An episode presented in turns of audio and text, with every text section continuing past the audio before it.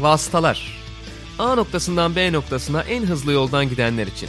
Malisel Işık, Barkın Kızıl ve konukları motor sporları gündemini değerlendiriyor.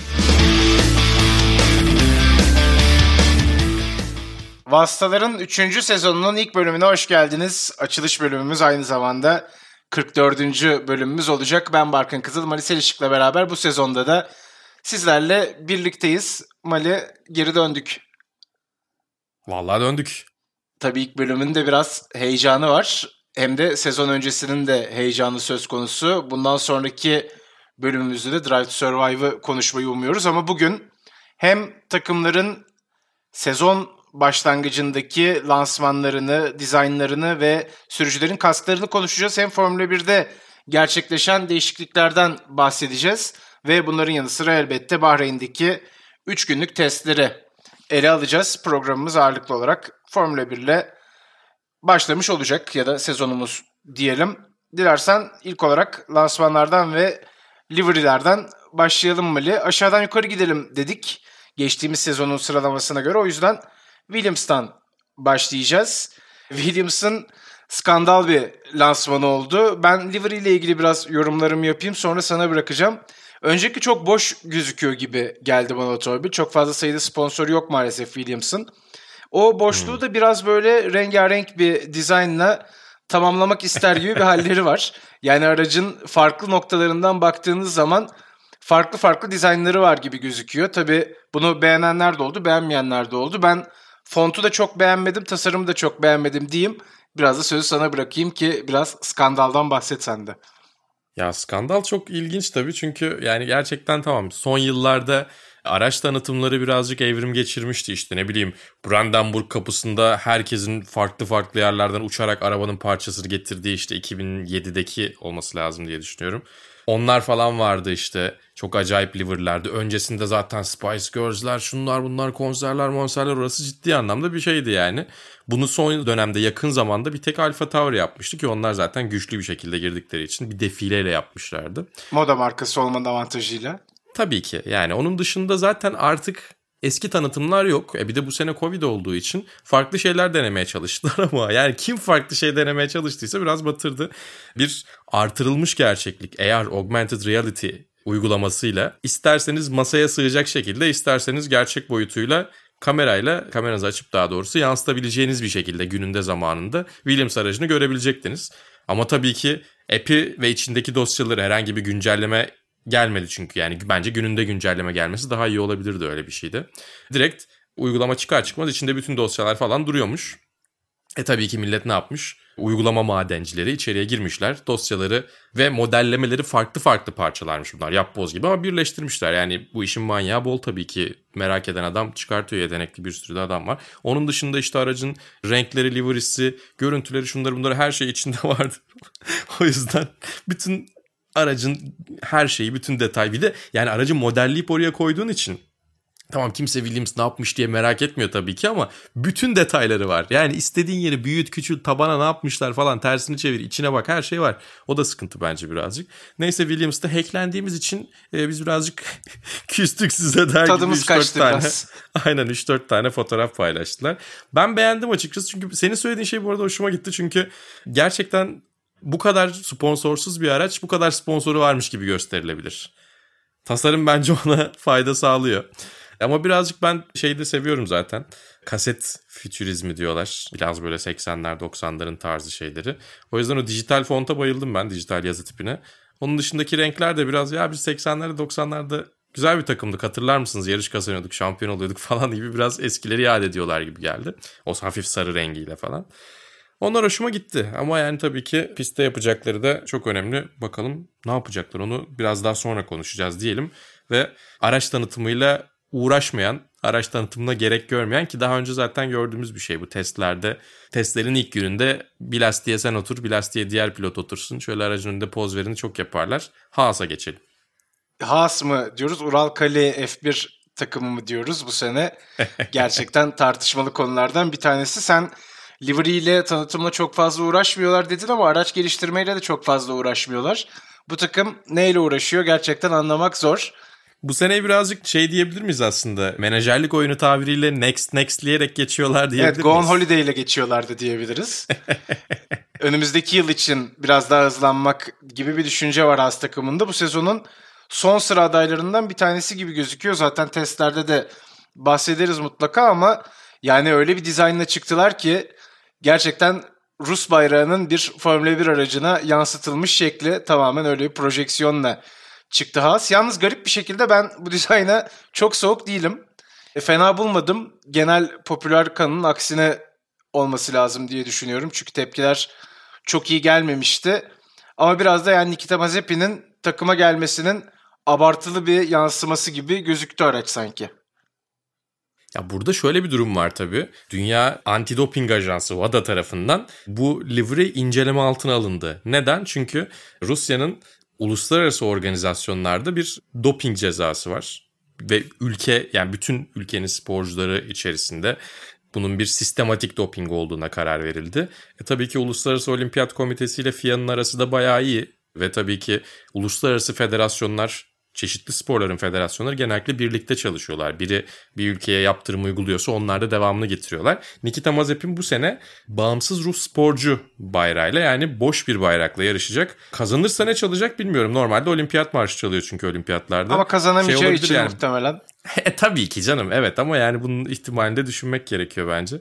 Brian Tyler'ın Formula 1 müziği çalabilir herhalde bilmiyorum. Kurallarda bir karşılığının olması gerekiyor çünkü o nedir merak ediyorum açıkçası. E, o yüzden aracın aslında pilotun isminin yanında veya işte bayrak konulabilecek yerinde kullanamadıkları için ön kanatta tamamen bayrak sıralaması var. Yandakileri biraz daha tasarıma yedirmişler diyebilirsin. Belki çok kötü değil diyebilirsin. Açıkçası şey yani tasarım olarak bakıldığında kötü demezsin belki ama işin arkasındaki sebeplere bakınca benim birazcık midem kalktı doğrusu. O yüzden yani hani objektif bir şekilde bakmak çok mümkün değil benim için ama objektif bakarsan çok da kötü demezsin herhalde. Evet ben de öyle düşünüyorum. Ben sadece görüntüsüyle ilgili yorum yaptım bu arada. Zaten diğer sporlarda da işte Rus sporcuların senin bahsettiğin gibi bir uygulamaya tabi tutulduğunu da hatırlatalım. Yani buraya özgü değil. E tabii 2018 kış olimpiyatlarını hatırla. Biz bunlara ne diyeceğiz tartışmasını Eurosport'ta yapıyorduk. O zaman Haas'la ilgili daha fazla konuşacak pek bir şeyimiz de yok gibi. Dolayısıyla sıradaki takımımız olan Alfa Romeo'ya geçelim. Alfa Romeo ve Alfa Tauri aslında belki birlikte de konuşabiliriz istersen Mali. Çünkü alfalar diye. Evet, alfalar ve ikisi de çok benzeri bir taktik yaptılar. Renk dizaynlarına takla attırmışlar. Daha Aa, güzel. beyaz olan kısımlarla işte kırmızı ya da mavi takımına göre ya da lacivert nasıl adlandırırsanız onlar birazcık terse dönmüş gibi bu sene ama ben özellikle Alfa Romeo'nun kini çok beğendim. Alfa Romeo logosunun işte bu engine cover denilen motor kapağı mı demek lazım. Hı hı. O noktadaki dizaynı bence çok daha güzel olmuş. Bir de oraya tabii Alfa Romeo'nun e, yeşil yoncası da gelmiş dört yapraklı. Hı hı. Bana çok şık gözüktü Alfa Romeo'nun aracı. Alfa Tauri ile ilgili de yorumumu yapayım sonra sana bırakayım. Kırmızı Honda detayı çok güzel duruyor bence ama araç biraz fazla karanlık duruyor sanki. Evet yani Alfa Romeo'dan alıp ben de devam ediyorum. Alfa Romeo'da bence biraz Polonyalı petrol şirketi Orlen'in etkisi var. Çünkü beyaz yukarıda kırmızı aşağıda Polonya bayrağı. O yüzden herhalde onunla alakalı da bir şıklık yakalamış olabilirler. Özellikle Orlan bunu istemiştir. Bilmiyorum tabii ki istemiştir istememiştir ama Robert Kubica yine takımın 3. ve test pilotu. Bence de çok güzel olmuş ve çok daha minimalist bir tasarım yapmışlar. Alfa Romeo logosunu senin de söylediğin gibi motor kapağının üzerine sınırları olmadan sadece o tasarım elementlerini kullanarak koymuşlar. Ve tabii daha önce motor kapağının üstünde senin de söylediğin gibi quadrifolio verde yoktu. Ben de çok beğendim açıkçası. Yani tamamen değiştirmeden, yepyeni bir şey denemeden bence en iyi böyle yapılabilirdi diye düşünüyorum Alfa Romeo'nun renkleri. Alfa Tauri'ye de katılacağım çünkü gerçekten mat boya olduğu için bir de yani en azından yarı parlak bir boya var üzerinde. Biraz fazla karanlık duruyor senin de söylediğin gibi. Geçen sene daha güzeldi. Evet bu sene beyaz olduğunda çok karışır mı diye düşündük. Çünkü Williams'ı da beyaz bekliyorduk ama yani geçen seneki tasarım bu sene devam ettirseler çok da birileriyle karışmazmış aslında. Kırmızı Honda detayına ben de katılıyorum. Bence de çok güzel. Benim hoşuma giden bir şey daha var. Beyaz jantlar. Acayip hoşuma evet, gitti. Evet ben de konuyu oraya getirecektim son olarak. Bence de güzel gözüküyor. Pist üzerinde de fena durmuyor hatta. O yüzden bu araca yakışmış gibi gözüktüğünü herhalde söyleyebiliriz. Ekleyeceğim bir şey yoksa Ferrari'ye geçeceğim. Devam. Tabi sıralamaya göre devam ettiğimizi de hatırlatalım. Ferrari'nin yeri açısından da şöyle bir vurgu olsun. Sondan 5. takımımız Ferrari. Yani nereden başlasak gerçekten seçmesi zor. Lansmandan başlayalım istersen. Lansmanı seninle beraber izlemek niyetindeydik hatırlıyorsan ama zaten bir yolunu bulup saatleri ileri alarak o lansmana ulaşmışlar. Yani 2008 yılında mıyız ya, ya gerçekten? Şey rezaletini de konuşalım istersen. Ferrari'nin sitesinden ulaşılabiliyordu lansmana. Örneğin işte bazı takımlar YouTube'da kendi yayınlarını yaptılar. Bazıları Formula 1 Ama sayfasıyla ortak yaptılar. ulaşılabiliyordu derken bahsettiğimiz şey. Ulaşılabiliyordu derken Barkın'ın kastettiği ulaşılamıyordu. Evet ulaşılması planlanıyordu ama o linke tıkladığınız zaman zamanında vaktinde uzun sürdüğü için neyin yanıt vermesiydi? Bir şeye yanıt, yanıt vermesi uzun sürüyordu. Tam bir Ferrari cevabı. Scuderia Ferrari makinesinin yanıt vermesi. Evet. Yani tam böyle 2020 sezonunun özeti gibiydi. O yüzden lansmanı da doğru düzgün izleyememiştik. Sonrasında işte çıkan videoları gördük. Tabi burada şoke eden bir detay var. Michelin Vinal logosunun yeşil olması, parlak, enteresan bir yeşil olması. Yani İtalyan bayrağı yeşili de değil o. Kesinlikle Hatta değil. Leclerc de işte son anda böyle bir renge karar verildi. Bizim de haberimiz yoktu demiş. Bir de dizaynın enteresan noktalarından bir tanesi herhalde aracın arka bölümündeki kırmızı tonunun daha koyuya doğru gidiyor olması. Orada bir geçiş olması. Evet ya yani biraz şey gibi. Bunu çokça söylediler bu arada benim orijinal yorumum değil tabii ki ama Orijinal yorumlarımı zaten Twitter'da görmüşsünüzdür. Güzel veya güzel değil diyerek bu librileri inceledim. Aracın arkası e, hafif böyle yarış içerisinde pislenir ya. Le Mans 24 saatte falan daha çok görüyoruz ya da dayanıklık yarışlarında. Biraz öyle yağ lekesi olmuş gibi. Biraz daha böyle şey sert bir hava kazandırıyor demişler. Öyle bakınca biraz daha da hoşuma gitti benim. Yani Mishivinav yeşili sadece biz bunu konuşalım ve bu ne iğrenç bir şeymiş diyelim de yapıldığı için bir taraftan çok eleştirmek istiyorum. Bir taraftan da hiç umursamamak istiyorum. Ama bildiğin green screen yeşili oraya photoshop yapalım. Binotto'nun suratını ne bileyim başka herhangi bir şeyleri koyalım. Sezon boyunca Ferrari bize malzeme verdikçe oraya şakalar yapılsın diye bayağı F1 hesaplarına şey yapmışlar ya bir güzellik yapmışlar gibi. Ferrari'nin livery'sinde özellikle övülmesi gereken şeylerden bir tanesi nereden bakarsanız bakın kimin aracı olduğunu çok net bir şekilde üzerindeki rakamlardan anlayabiliyorsunuz ki diğer takımlar için bunu söylemek mümkün değil. Yani nereden bakarsanız bakın gibi bir genellemeyle çok net bir şekilde büyük anlaşılır ve rengiyle tabii ki beyaz renklerle o numaralar çok net kendini belli ediyor. O açıdan takdir etmek lazım. Geçtiğimiz yıl Mugello'da kullandıkları o fırça ile yazılmış gibi o retro tasarımı kullandılar yine yazı tipleri olarak. Ben onu da çok beğenmedim bu arada ama hmm. yani uzaktan fena durmuyor. Yakından inceleyince biraz gözüme batıyor. Bir de tabii işin Vinal logosu ile ilgili her yarışta olmayacağını hatırlatalım. Dolayısıyla yani o garabet mi Çoğu yarışta olacak hatta. Evet yani çok fazla görmeyeceğiz en azından ama bu şekilde bir tanıtımda yapmış oldular. Sırada Alpine var. Renault diyecektim az da.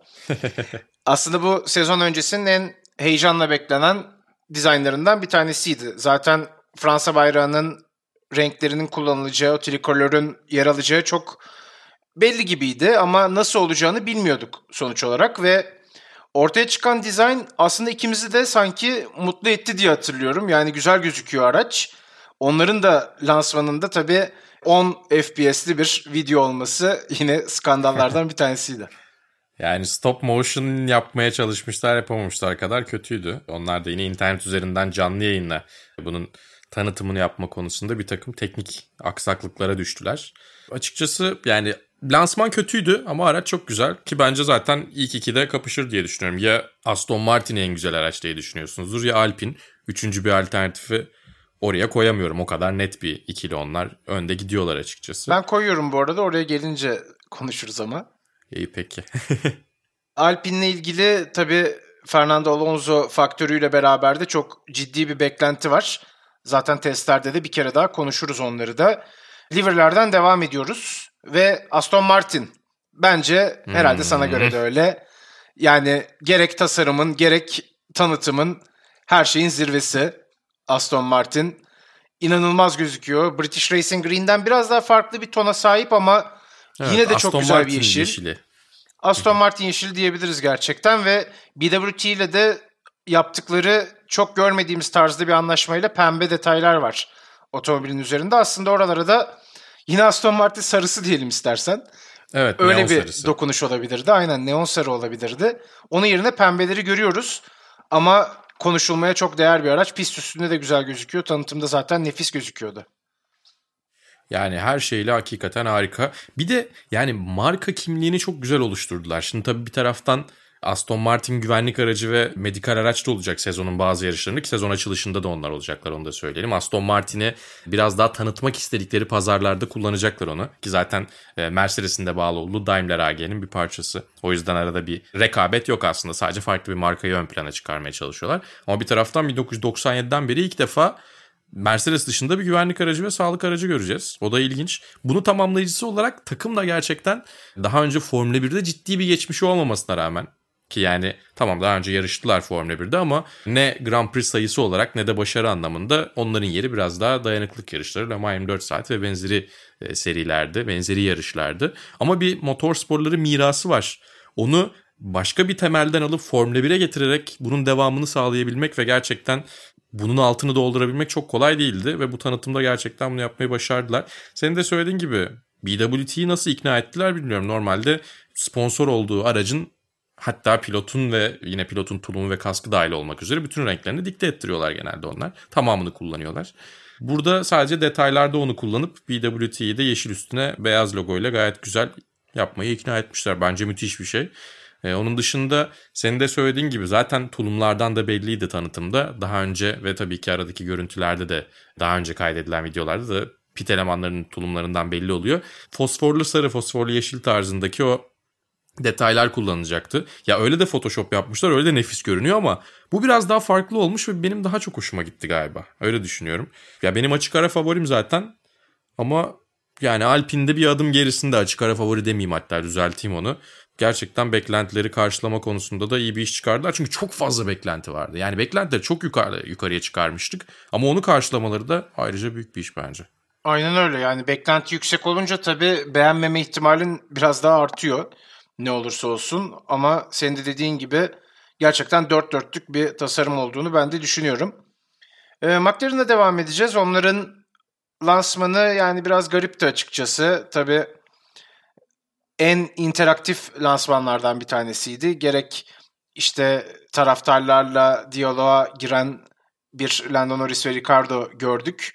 Hatta onların işte McLaren araçlarıyla gelmesi zaten fabrikada olan bir lansmandı. Ama livery'i gördükten sonra da yani çok fazla bir şeyin değişmediğini görüyoruz aslında. Dizaynıyla en az oynayan Yarım saat muhabbet biriydi. dinlemeye değmedi diyorsun değil mi? Evet biraz öyle oldu açıkçası. Yani beklediğimiz o reveal anı işte dizaynın ortaya çıkış anı çok fazla bir şey vermedi bize McLaren'da. Bildiğimiz gibi devam ediyorlar. Üstüne söyleyecek bir şeyin yoksa Red Bull'la devam edelim. Aynen öyle. Aynısının devamı gibi tabii ki. Evet Red Bull için Kasklara de, sonra döneceğiz bu arada. Aynen Kasklarda öyle. ilginç şeyler tabii ki var. Ama şimdi Red Bull'a devam edelim. Red Bull için de aynısını söyleyebiliriz. Yine dizaynını büyük oranda koruyan takımlardan bir tanesi. Tabii Aston Martin yazıların hepsi gitti araçtan. Honda onun yerini yoğunlukla aldı. İşte Tersel var. Sergio Perez'le beraber gelen. Ama klasik Red Bull dizaynında devam ediyor. Evet şimdi onların da şöyle bir durumu var. Gerçekten bozuk bir şey yokken düzeltmeyi gerektirecek de bir durum yok. Mis gibi livery. Ki zaten hani mat hale geçtikten sonra bence e, ayrı bir seviyeye çıktılar. Özellikle o kırmızının etrafındaki beyaz kontürleri kullanmamaya başladıkları zamandan itibaren bence çok daha güzel duruyor. Ama bir taraftan tabii şöyle de bir durum var. Bir şey güzelse değiştiremiyorsunuz ama değiştiremeyince insanların merakı da azalıyor. E, Onu nasıl çözecekler bilmiyorum açıkçası. Ya da çözmek istiyorlar mı? Belki de öyle bir dertleri yoktur. Ya benim hep söylediğim bir şey var. Red Bull'un aracını bu sene ilk kez tanıtmış olsalar en beğendiğimiz araç o olur diye. Hmm. Yani o kadar güzel bir tasarım gerçekten ama dediğin gibi herhangi bir değişiklik de neredeyse yok gibi diyebiliriz. Yani çok dikkatli bir şekilde bakmak lazım ki Red Bull'un nerelerde değişiklikler yaptığını görebilelim. Tıpkı McLaren gibi. Ve Mercedes'e de noktalayacağız. Mercedes aslında yani dizaynı korumuş gibi gözükse de oldukça farklılıklar var. Hem fontta farklılık var hem işte büyük sponsorlardan iniyorsun. Bu dizayndaki dokunuşu diyelim orada bir farklılık var. Ve en önemli farklılık da şüphesiz arkadaki yıldızların yerine AMG yazılarının almış olması ki benim bu dizaynda tek beğenmediğim nokta orası oldu. Gerçekten hiç bana hitap etmeyen bir dizayn olduğunu düşünüyorum ki orası biraz daha gümüş renk ve bir, bir sürü AMG yazıyor. Öyle söyleyeyim. yani o çok beğendiğim bir tasarım olmadı açıkçası. Fontu da çok beğenmedim ama geri kalanı bence harika. Yani araca önden baktığınız zaman bu gridin en güzel iki aracından bir tanesi bence Aston Martin'le beraber. Ama dediğim gibi arkası benim için biraz işleri bozdu. Doğru. Yani Mercedes senin de söylediğin gibi ya bir yazı tipi değişikliğini ben beğenmedim bu arada. Çünkü yani Mercedes'in o oturaklı biraz daha böyle sıkıcı değil aslında ama böyle biraz daha net yazı tipini ben beğeniyordum. Bir de ön taraftan bakıldığında asla okunmuyor. İçi boş çünkü sadece dış çizgisi var. O da okunaklılık açısından da kötü. Onun dışında arkadaki AMG'ler aracı tanıttıkları stüdyo fotoğrafları ya da belki de o yine e, modelleme fotoğraflarıdır, CGI render'dır emin değilim ama orada pistte göründüğünden daha fazla belli oluyor. Pistte daha az. Yani çok fazla kendini belli etmiyor uzaktan bakıldığında. O yüzden bence yine güzel. Kötü değil. Yani arkası benim için ya arkası çok bozuyor diyeceğim kadar kötü değil. Şeyi çok güzel yapmışlar bence bu sefer oturtmuşlar diye düşünüyorum. Petronas çizgisini bu sefer gerçekten tam olması evet, gerektiği gibi oturtmuşlar. Çok güzel gözüküyor gerçekten. Geçtiğimiz yıllarda da vardı gerçi ama onun devamı yine güzel. Jantların etrafındaki çember yine e, Petronas mavisi, Petronas yeşili. O tarz detayları güzel korumuşlar. Ineos'u da güzel yakaladılar bence. Siyah rengin devamı zaten müthiş. Bence çok yakışıyor siyah onlara. Onun dışında bakıldığında bence gayet güzel. Ama yani AMG'nin yerine yıldızlar devam etse daha iyi bir livery olur muydu? Kesinlikle daha iyi bir livery olurdu ona da katılıyorum. Bir de tabii Niki Lauda için ayırdıkları kırmızı yıldız da hala aracın üstünde onu da söyleyelim. Doğru kokpitin yakınında. O da çok zarif bence. Yani çok güzel düşünülmüş bir detay. O da güzel gözüküyor. Ha bu arada Mercedes demişken güvenlik aracının Mercedes güvenlik araçlarının da rengi değişti. Kırmızı renk oldular. E, CrowdStrike isimli e, siber güvenlik firmasının güvenlik aracına sponsor olmasıyla e, güvenlik aracı da medikal araçta kırmızı oldu. Medikal araçta sponsorluk yok. Genellikle olmuyor zaten. Belki Allianz sponsor olmuştur zamanında ama güvenlik aracına daha çok sponsor alınıyor. Ve onların da rengi kırmızı oldu. Biraz e, Mugello'nun devamı gibi. Ya iyice GT aracı gibi oldu güvenlik aracı. Sanki hmm. çıkıp yarışacak gibi oldu. Ama güzel yani değişiklik iyidir. Aston Martin güvenlik aracı görmekte dediğin gibi işte farklılık olacak. Bu şekilde yeniliklerimiz var sezonda diyelim. Kasklara geçelim istersen. Kaskları şöyle yapalım mı? Hızlı hızlı bu sefer en önden geriye doğru gidelim. Aynen öyle. Ben de tam onu düşünüyordum. Hamilton ve Bottas'la başlayalım. Hamilton biraz korudu gibi dizaynını mor ağırlıklı yine alışkın olduğumuz gibi. Ama Bottas'la ilgili ben hiçbir şey söylemeyeceğim onu sana bırakacağım. Ben söylüyorum çok net bir şekilde böyle büyüklerinize el öpmeye gittiğinizde tuvalete girdiğinizde kalıp sabun olur bir tane böyle. Tamamen öyle bir kask tasarımı. Korkunç bir kask tasarımı. Zannediyorum kız arkadaşı Tiffany Cromwell tasarlamış değil mi yine? Bisikletçi. Yani umarım son tasarımı olur kask açısından. Ya hayır öyleyse tamam bir tatlılık var sonuçta. Hani anlayabiliyorum. Bir şey de diyememiştir belki Bottas'ta. Yani orada bir şey var en azından profesyonel birine para verdirip yaptırdığı bir şey değil diye bir teselli bulabilir. Ama madem öyle daha güzel bir şey yapılabilirdi diye düşünüyorum. Çünkü Bottas'ın kaskları hep güzeldi. İlk kaskı bence zaten en iyisiydi. E, onu değiştirmesi de kötüydü ama yani bu sene uzaktan tabii ki ayırt etmesi kolay olacak ama yani ne kadar uzaktan hoş gelir bilmiyorum. 1-2 kilometre öteye koysak falan anca beğenirim herhalde ben. Evet çok uzaktan bakınca fena durmayan bir kaskı var. Red Bull'da Verstappen aslında büyük oranda dizaynını korumuş gibi yine beyaz ağırlıklı kaskıyla devam ediyor. O buldu ya Tabii burada, gayet güzel onunki. Evet zaten çok da güzel yani bir değişiklik yapmasına ihtiyacı yok. Perez'e biraz konuşmak lazım. Yeni takımıyla beraber yeni bir dizayn olacağı çok ortadaydı. Ve ince Meksika motifleriyle de donatılmış. Bence çok şık duran bir kaskı var Perez'in. Süper. Bir de tabii dışarıdan gelenler, Red Bull'u içerisinden yetişmeyenler o kask tasarımını daha iyi koruyabiliyorlar. Mark Webber de mesela yine kendi renkleriyle gelmişti. Hatta onda da sarı renkler vardı. Ayırt etmesi de kolay olacak. Açıkçası çok güzel de renkler. Biraz böyle e, McLaren dönemine döndü gibi 2013. Orada da yani tabii ki kaderi benzemesin sezon olarak tabii ama yine fosforlu sarıyı görebiliyoruz. Ben de çok beğendim açıkçası. Oluyormuş demek yani Red Bull sporcusu da olsan, Red Bull'da yarışıyor da olsan kendi tasarımını da herhalde yansıtabiliyormuşsun. Evet bence de katılıyorum sana. Lando Norris'in çok ciddi bir değişiklik yapmadığını Aynen devam düşünüyorum. Ya. E, o yüzden onunla ilgili söyleyecek çok bir şey yok. Ricardo tabii her sene kaskları beklenen isimlerden bir tanesi. Çünkü gerçekten hani kalıpların dışında kasklar oluşturmayı seviyor. Yine burada senin önemli bir yorumun olacağını tahmin ediyorum. Çünkü ilk gördüğünde bana hemen iletmiştin. Yani geçtiğimiz yılki kaskına göre bence biraz geriye gitmiş. En azından ben onu söyleyeyim sana bırakmadan sözü. Ama hmm. yani sıra dışı olmasıyla da çok çok kötü bulmuyorum. Evet yani şu ana kadar hiç görmediğimiz bir tarzı getiriyor olması güzel. Biraz sokak tarzı ki Ornamental Conifer isimli bir sokak tasarımcısı diyelim aslında bir tasarımcıyla çalışıyor. E, Formula 1'in veya motor sporlarının dışından bir isimle çalışıyor. E, Jens Müller Design'da boyuyor kaskları o tasarımın üstüne. E, Worms haritası gibi demiştim ben sana ki hala evet, öyle geliyor öyle. bana açıkçası. Yani ilginç bir tık garip ama bir tık garip olması da zaten Danny Ricciardo'nun karakteriyle de örtüşüyor. O yüzden ya bir, bir de böyle bir ekibi bir de böyle bir estetiği getiriyor olması açısından güzel. Ben özellikle beğenmiyorum açıkçası ama bence varlığı da güzel yani. Hani öyle bir temsilde açıkçası hoşuma gidiyor. O açıdan yakalıyor beni. Şimdi Aston Martin'le devam edeceğiz. Burada bence çok enteresan bir kontrast var. Yani Lance Stroll'ün kaskı bana sorarsan inanılmaz güzel gözüküyor.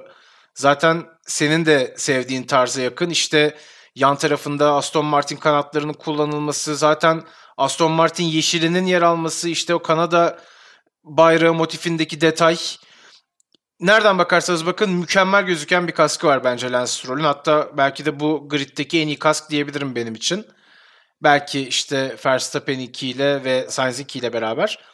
Ama Vettel'in BWT'nin renklerini taşıyan kaskını herhalde bayağı bir tartışacağız. Yani kesinlikle kötü olduğunu düşünmüyorum ama araca bindiği zaman biraz da garip duruyor yani. Ya şöyle görünüyor. Sebastian Vettel'in çünkü yani yine Jens Müller bu arada kaskın tasarımcısı. Ee, onu da söyleyelim.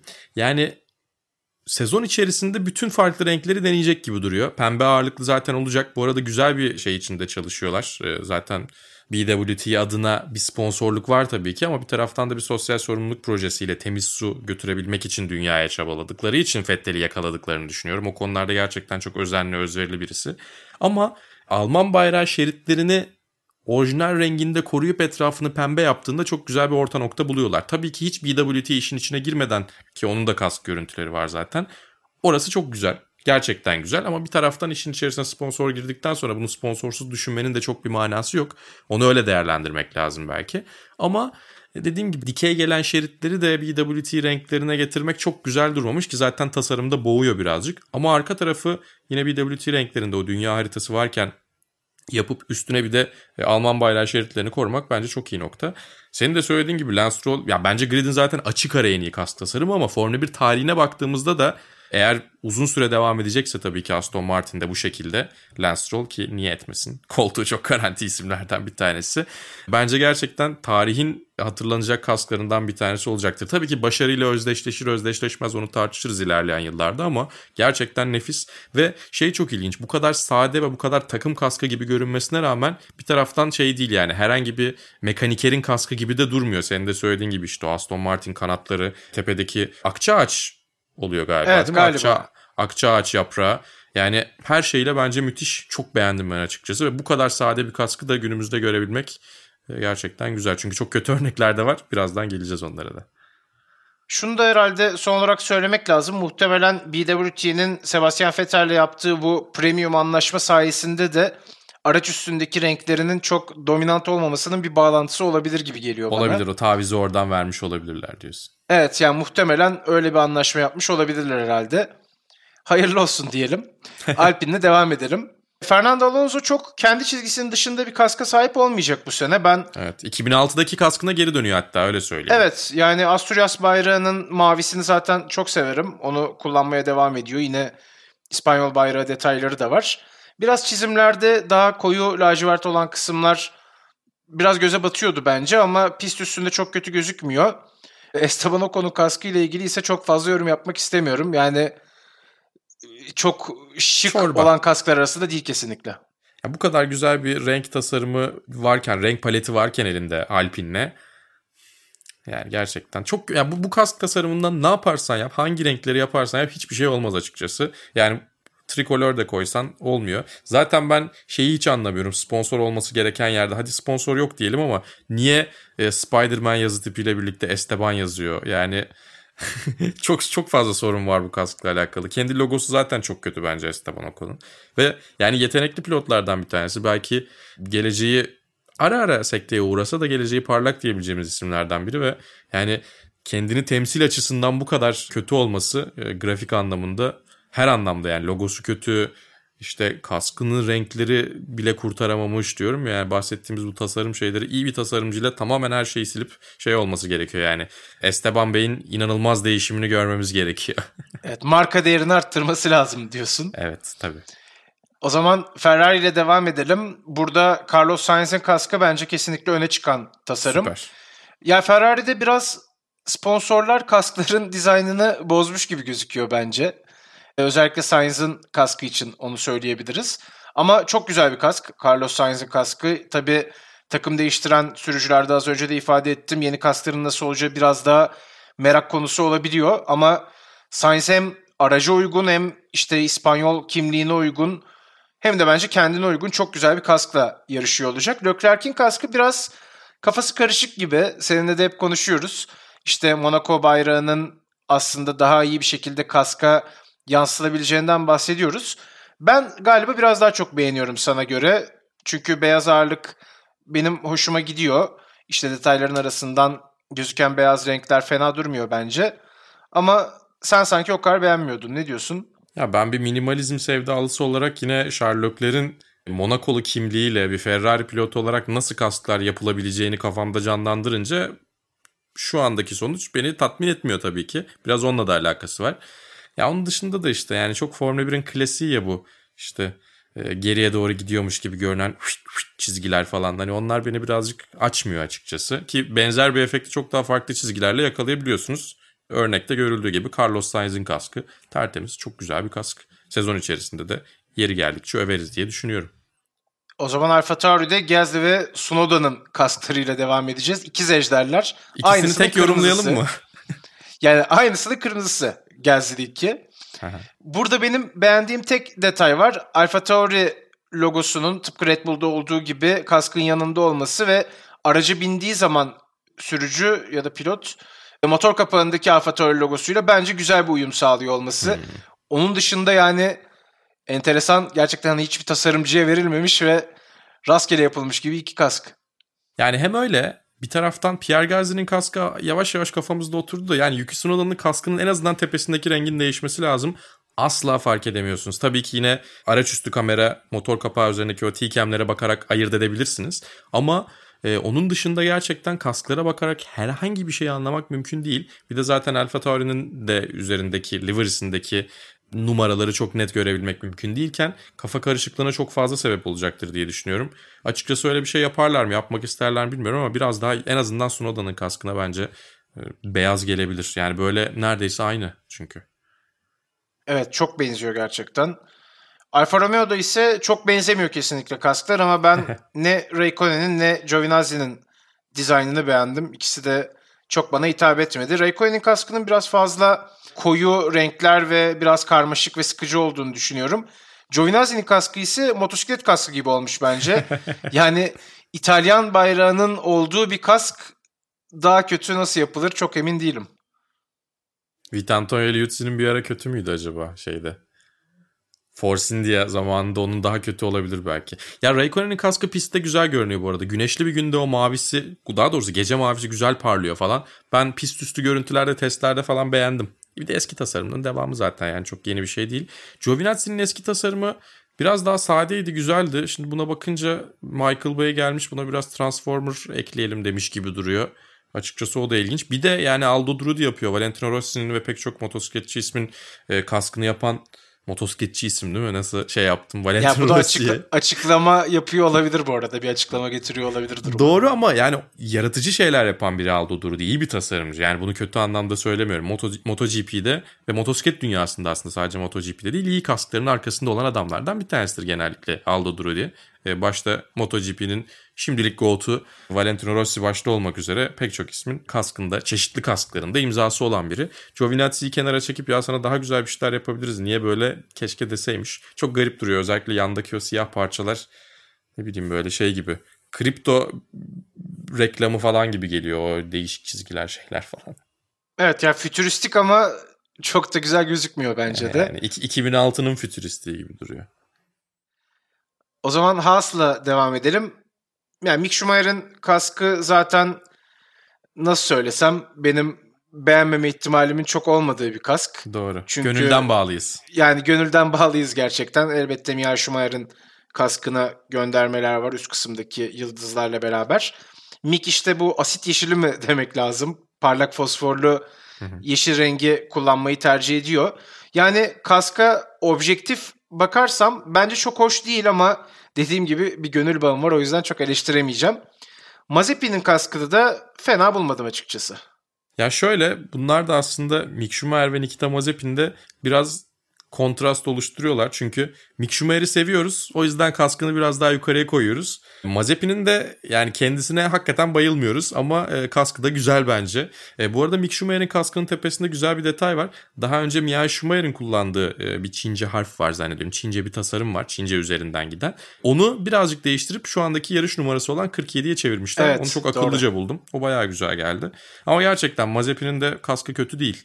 Yani ve Mazepin'le ilgili herhalde bu sene içerisinde yapacağım tek olumlu yorum olabilir. o zaman Williams'la da noktayı koyalım dizaynlara. George Russell'ın kırmızı ve mavi ağırlıklı kask dizaynı var. Latifi'nin biraz daha beyaz ağırlıklı bir kask dizaynı var. Yani çok nasıl diyeyim çok kuvvetli yorumlarımın olmadığı iki kask açıkçası. O yüzden sözü sana bırakacağım burada. İkisi de kötü. George Russell geleceğin belki de şampiyon olarak daha iyi bir tasarıma ihtiyacı var. Nick Latifi'ninki de detaylara girdikçe daha da bu neymiş, bu ne kadar saçma bir kast dediğin bir şey. Yani çok şey belli bir tasarım felsefesi yok. Her türlü stil birbirine karışmış gibi. O da yine böyle 2000'lerin ortasından bir DeviantArt şeyi gibi, tasarımı gibi. Ben ne kadar çok gönderme yaptım bugün. Peki o zaman böylece dış görünüşte neler olduğunu şöyle bir konuşmuş olduk. Uzun uzun konuştuk hatta. Her yönünden değerlendirdiğimizi düşünüyorum. Tabii bu sezon bazı değişiklikler olacak. Biraz da o konulara, teknik konulara girelim. Yarışlarda etkili olabilecek konulara girelim. Birçok başlık var. Özellikle öne çıkanları istersen konuşalım. Taban değişiklikleri söz konusu. Bu biraz downforce kaybı olarak geri dönecek.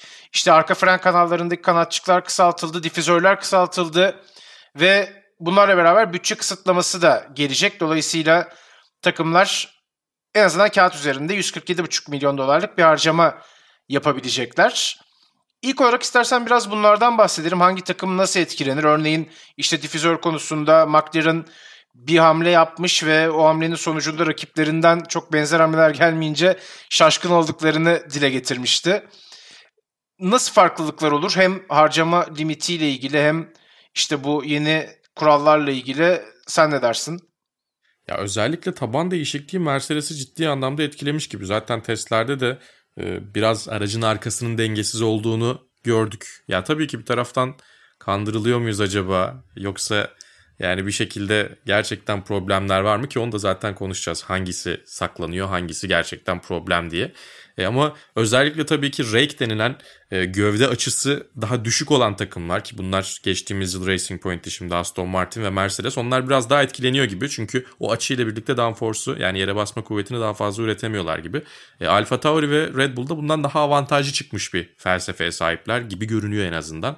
E, senin de söylediğin gibi difüzör muhabbetini aslında biraz sezon başlayınca göreceğiz. Çok kısa tabii 3 günlük testler olduğu için bir sonuç çıkarmak da çok mümkün değildi. Sadece biraz özlem giderdik. Bir de takımların işleyişini görmüş olduk. Ne kadar sorunsuz işliyorlar diye. Yoksa performans anlamında çok bir şeyler söylemek de mümkün değildi.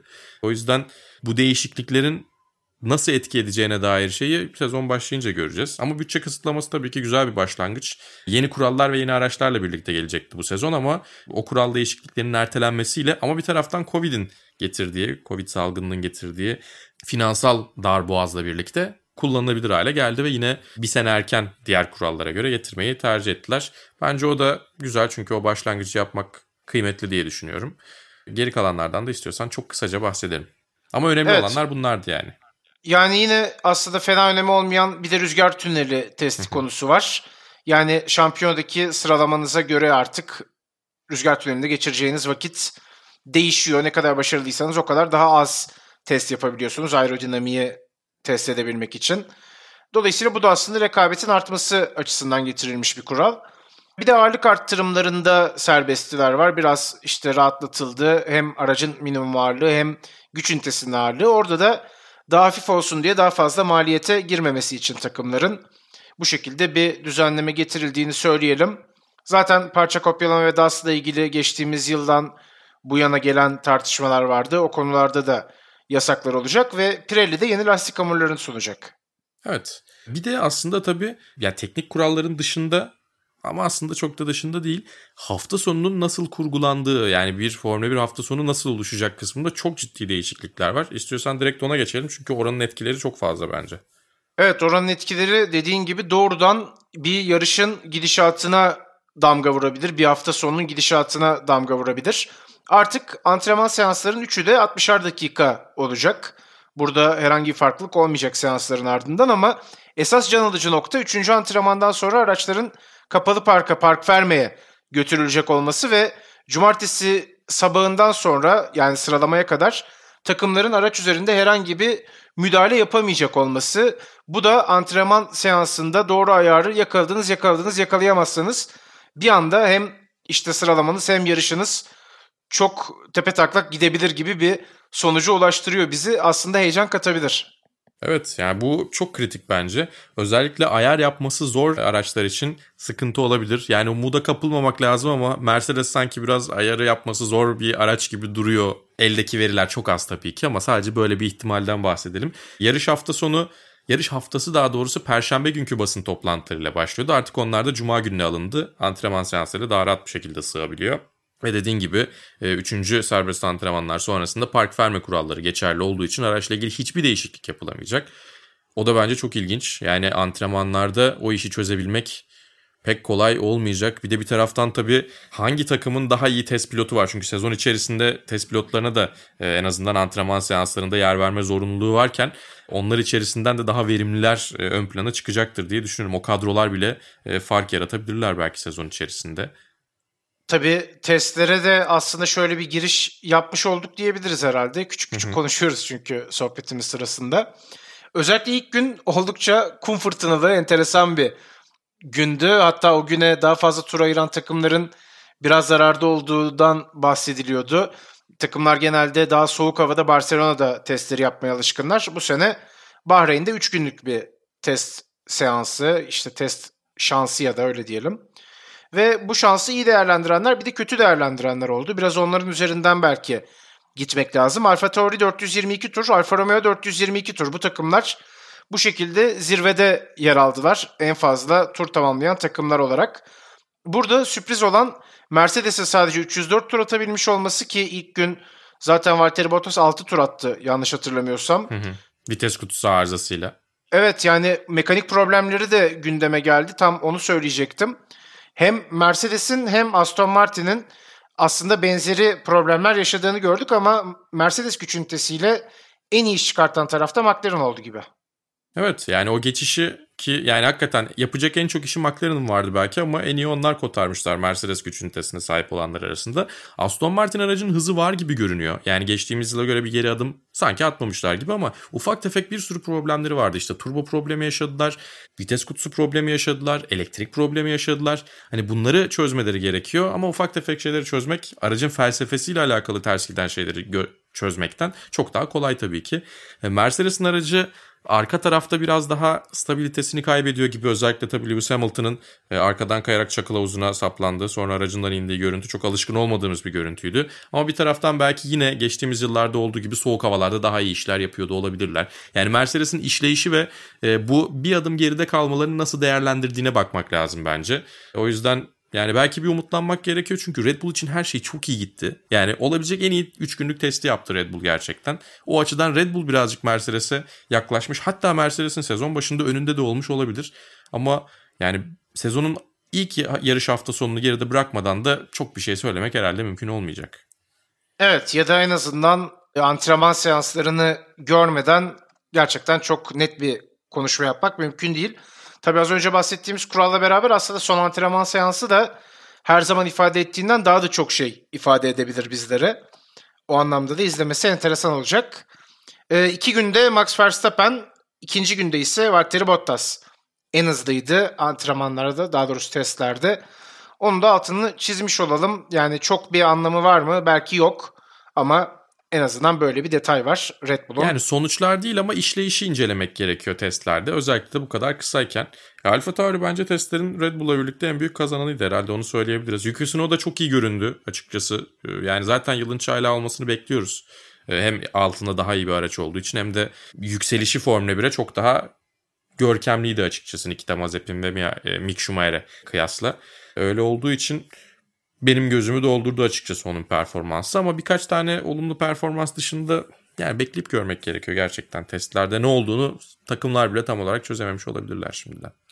Evet Ferrari'nin yeni güç ünitesi geliştirdiğini biliyoruz. Hem aerodinamide hem o konuda bir atılım yapmak niyetinde Ferrari ama e, onlar da Leclerc'le bir problem yaşadılar.